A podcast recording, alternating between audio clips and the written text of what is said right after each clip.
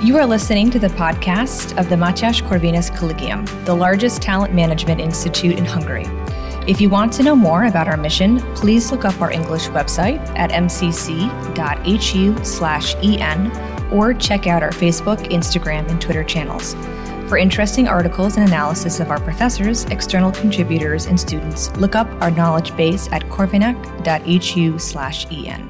Dear audience, we have the honor of having Professor Emeritus Reinhard Merkel from the University of Hamburg in our studio, who is an expert on criminal law and legal philosophy. Until recently, he was a member of the German Ethics Council, which is one of the most important councils of experts in Germany, addressing questions of ethics, society, science, and law. Professor Merkel is currently hosted by the Matthias Corvinus Collegium, where he held a presentation on the normative questions and problems of migration in Europe. In today's podcast, we, the colleagues of the German-Hungarian Institute, would like to get a deeper insight into this topic. But first, Professor Merkel, can you share some impressions of your stay in Budapest? Well, I collected quite a few impressions, had interesting talks with uh, many people of various uh, provenance, so to speak, uh, got some insights into political questions that are currently debated, as it were, between Germany and Hungary. We have a certain critical attitude prevailing right now in the German media towards Hungary. And we have, at least as far as I can say, we have sort of a different attitude in our civil society. And I had a, a chance to raise all the questions concerning these topics, and I learned quite a few interesting things. So apart from the fact that uh, at sunny days like today, Budapest is just a beautiful city. I think it's a gorgeous city, and I love it. There's a widespread opinion in Germany that migration has positive sides. However, in the recent years, uh, the migration crisis led to fundamental differences between European member states regarding the cultural and political interpretation and consequences of migration. Professor Merkel, what's your personal opinion? How will migration change Germany in the next decades? What can be the advantages? And on the other side, what will be the biggest challenges for the country facing migration issues? Well, that is a complex and deep-reaching topic that you bring up now. There are certainly positive sides too. And, you know, in a position like mine at the academy, university, I had opinions to meet all sorts of interesting immigrants uh, who are ambitious and who want to make their life in our society. But there are dark sides, back sides, flip sides, so to speak, too. And the problem in Germany right now is that it is kind of difficult to discuss the problems, the flip side of migration. And I, when the big wave began six years ago, the immigration wave, I decided I would be interested in finding out about the perspectives we can uh, attach to this phenomenon. And I think, if you ask me about my personal opinion, I am, in a sense, optimistic and pessimistic from a different angle. Uh, let me explain that. Uh, I'm optimistic as far as raising a conscience in uh, the German public and even in the political sphere about the problematic side of immigration. It is beginning to form itself. You know, four or five years ago, you better not discussed these matter matters in public in Germany. And it is beginning to you know, becoming a problem that needs discussion. You know, in the civil society, it has always been realized that uh, there is a problem. This is the optimistic view. There is going to be a growing conscience about the problematic sides. And my pessimistic view is that in, say, the middle run, say thirty, forty, fifty years from now, Germany will be changed irreversibly in a way that I myself, I personally, would not really want, in a way that makes a society and a political system that I personally would not really like to live in. That does not mean that there is going to be a deep problem for the German population then. They might adapt to all these new phenomena, but we will probably, or this country will quite certainly face a loss of its cultural history. I'm sure about that, and that kind of makes me, uh, creates a melancholic feeling in me. Uh, many people would say, this is no problem. And others would say, would tell me, this is none of your business. You won't be alive then. Well, in a sense, that's true. But it simply creates a melancholic feeling in me. Maybe lots uh, depends regarding the keyword integration, how Germany will look like in some decades. What do you think? Uh, do migrants have an obligation, also maybe in law, for integration? Or is it mainly the duty of the state to integrate the migrants? Well, integration certainly is a two-part uh, process that needs, uh, you know, a goodwill on both sides. But it needs more. Let me let me turn to the side of the immigrants first. It needs more than the goodwill to, you know, make one's personal life in a new society. It needs basic capacities, abilities. And many of the new incoming migrants are not sufficiently qualified to be integrated into the economic sphere. And they were born and raised in societies that share different values, different from our values in some sense, regarding uh, democracy, regarding, let me just put it bluntly, anti-Semitism that many of these countries, you know, make uh, matter of the politics even there, and regarding uh, the rights of women, the equal rights of women. And I think uh, immigrants do have at least an ethical, a moral obligation to integrate into our basic value system. Of course, they have to obey the law. That is beyond dispute.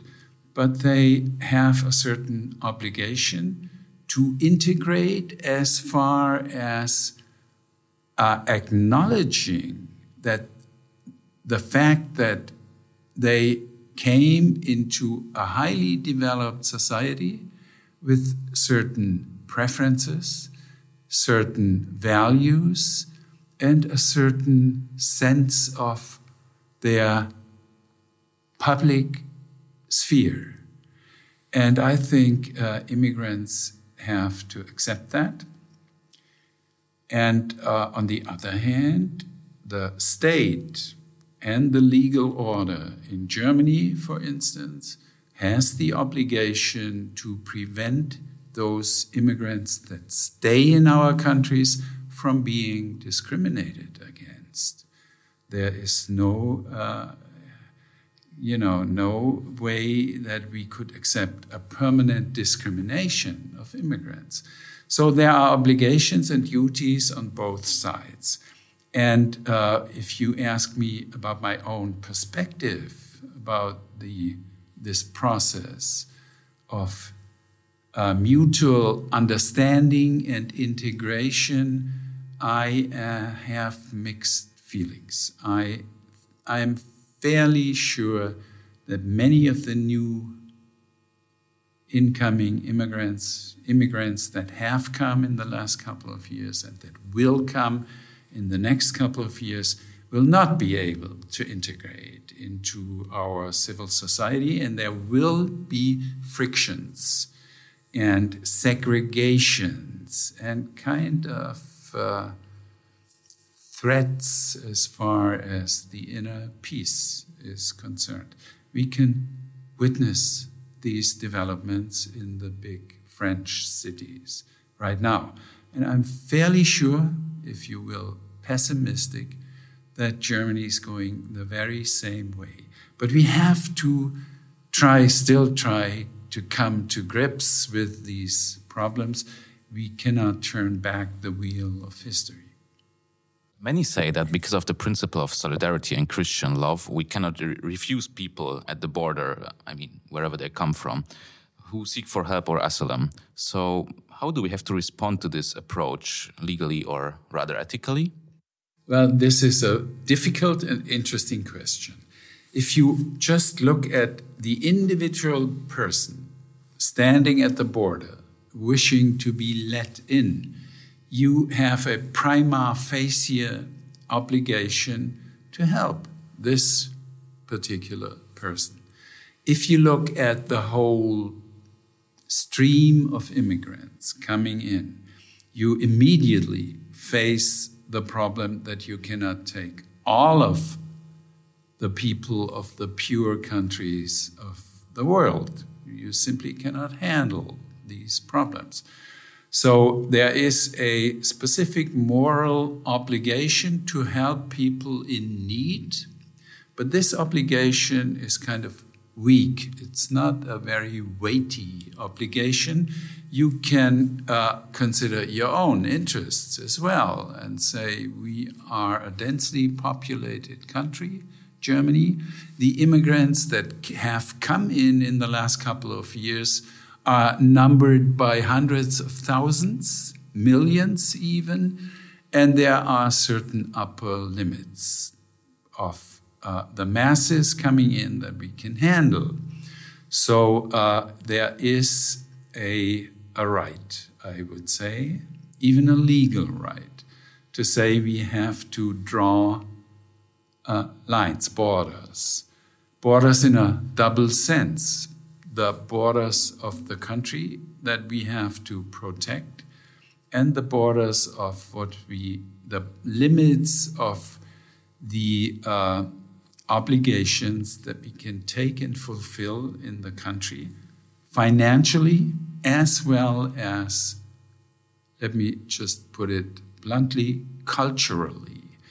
These people are coming from different cultures, and uh, as I said, their values do not always coincide with our values. So uh, that poses uh, the question where the limits of what we can take and integrate in Germany as well. So uh, the problems are difficult, are going to stay there, and going to stay difficult. And we I think we will not be able to solve all of them. The optimism that was the official German policy in the last six years is, in a way, misguided. And uh, I am, I do have a certain pessimistic perspective. You already mentioned that uh, you had a huge interest on migration when the topic just uh, became part of the public life, so to say. Uh, what do you think? How has the academic atmosphere changed since the migration crisis in Germany? And how do you perceive this at your university, the University of Hamburg?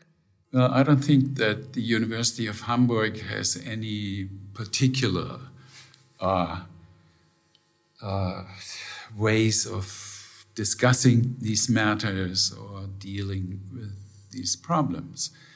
But uh, in a sense, the atmosphere, the academic atmosphere has changed as far as discussing these difficult problems is concerned.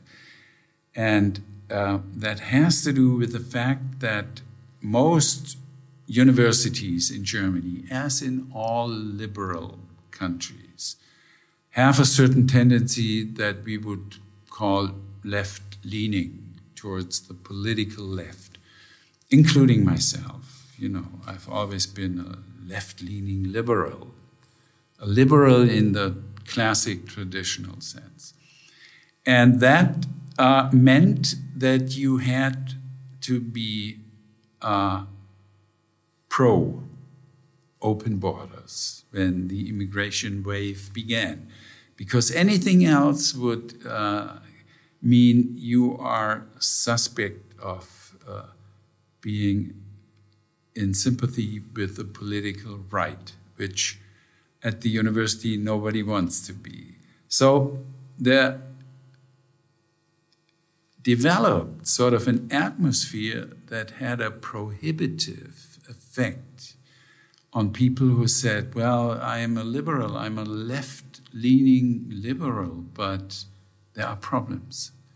And we have to discuss these problems, and we have to watch the borders that I mentioned in the twofold sense.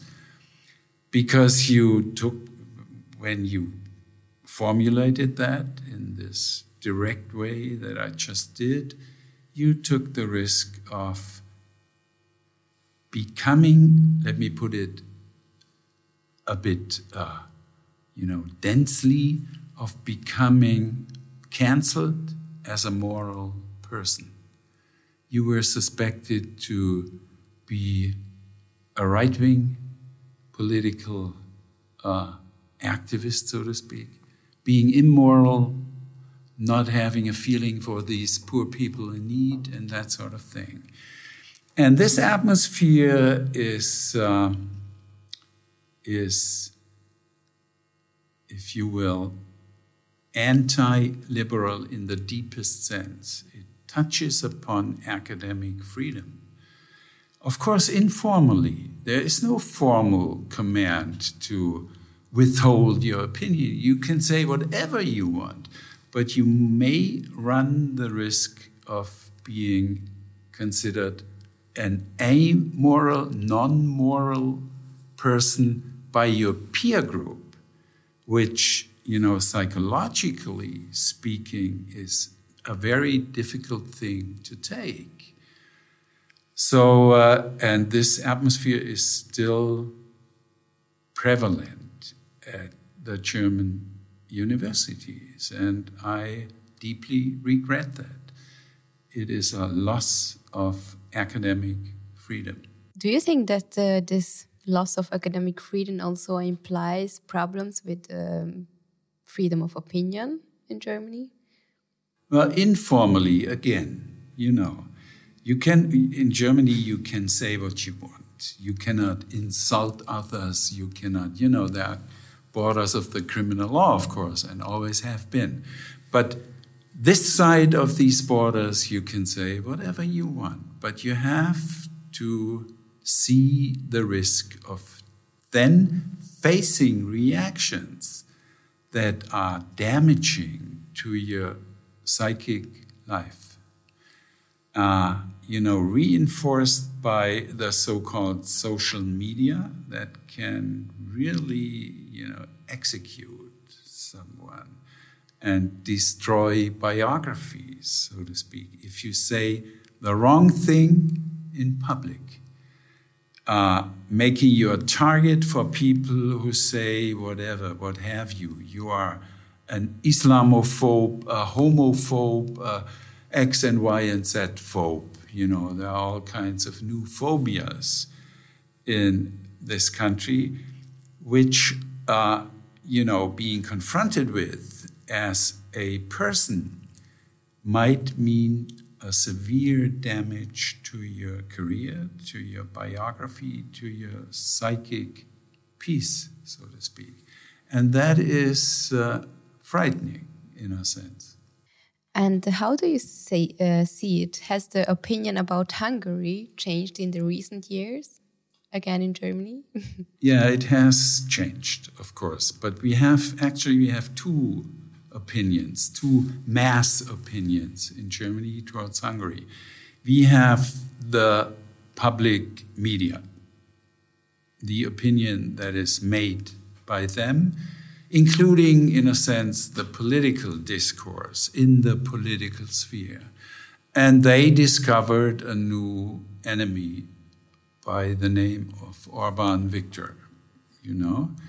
He is sort of a, has become sort of a symbol of an authoritarian regime. And you uh, realize all sorts of exaggerations in this public media voice that I'm adhering, uh, alluding at now, you know, saying he's sort of a, he's uh, erecting a tyranny and a, what have you. You get the ironic tone when I say that. I never believed that. I wasn't really very much interested in the inner working of the Hungarian democracy. But I never really did believe that about Orbán. But I, he, he was none of my deeper concerns so far.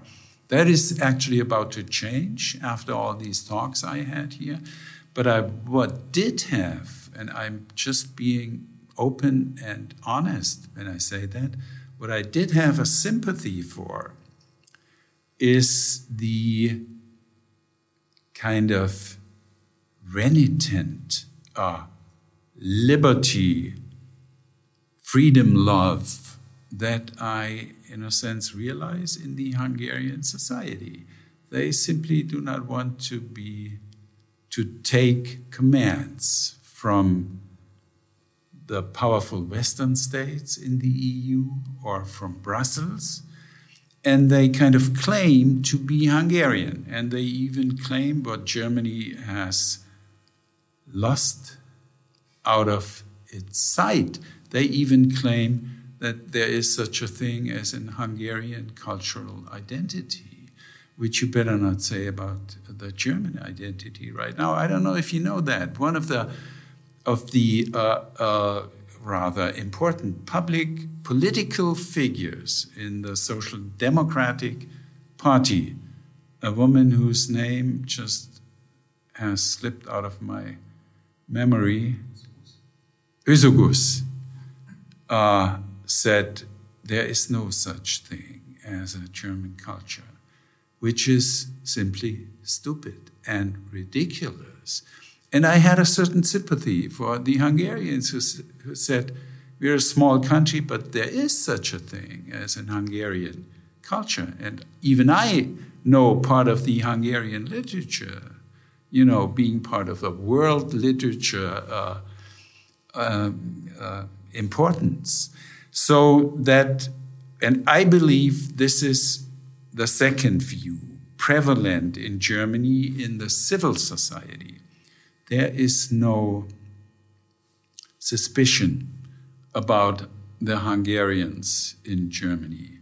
There is a, a quite a anti attitude towards Orbán in the media. And, you know, if you ask the normal person on the street, they will tell you, I don't know much about uh, the political system in Hungary, but Orbán is a, a sinister figure.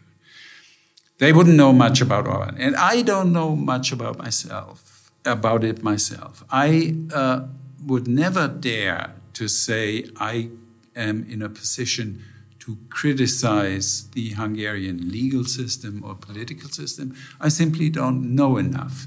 But I am in deep sympathy with uh, the, the other opinion in Germany who says, well, the Hungarians apparently love freedom and apparently have something of a collective self-consciousness, which is about to vanish in Germany right now.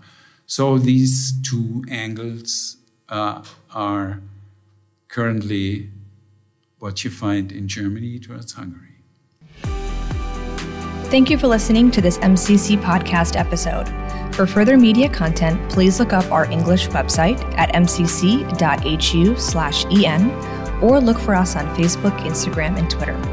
If you want to read more by our professors, external contributors, and students, check out our knowledge base at corvinec dot h u slash e n.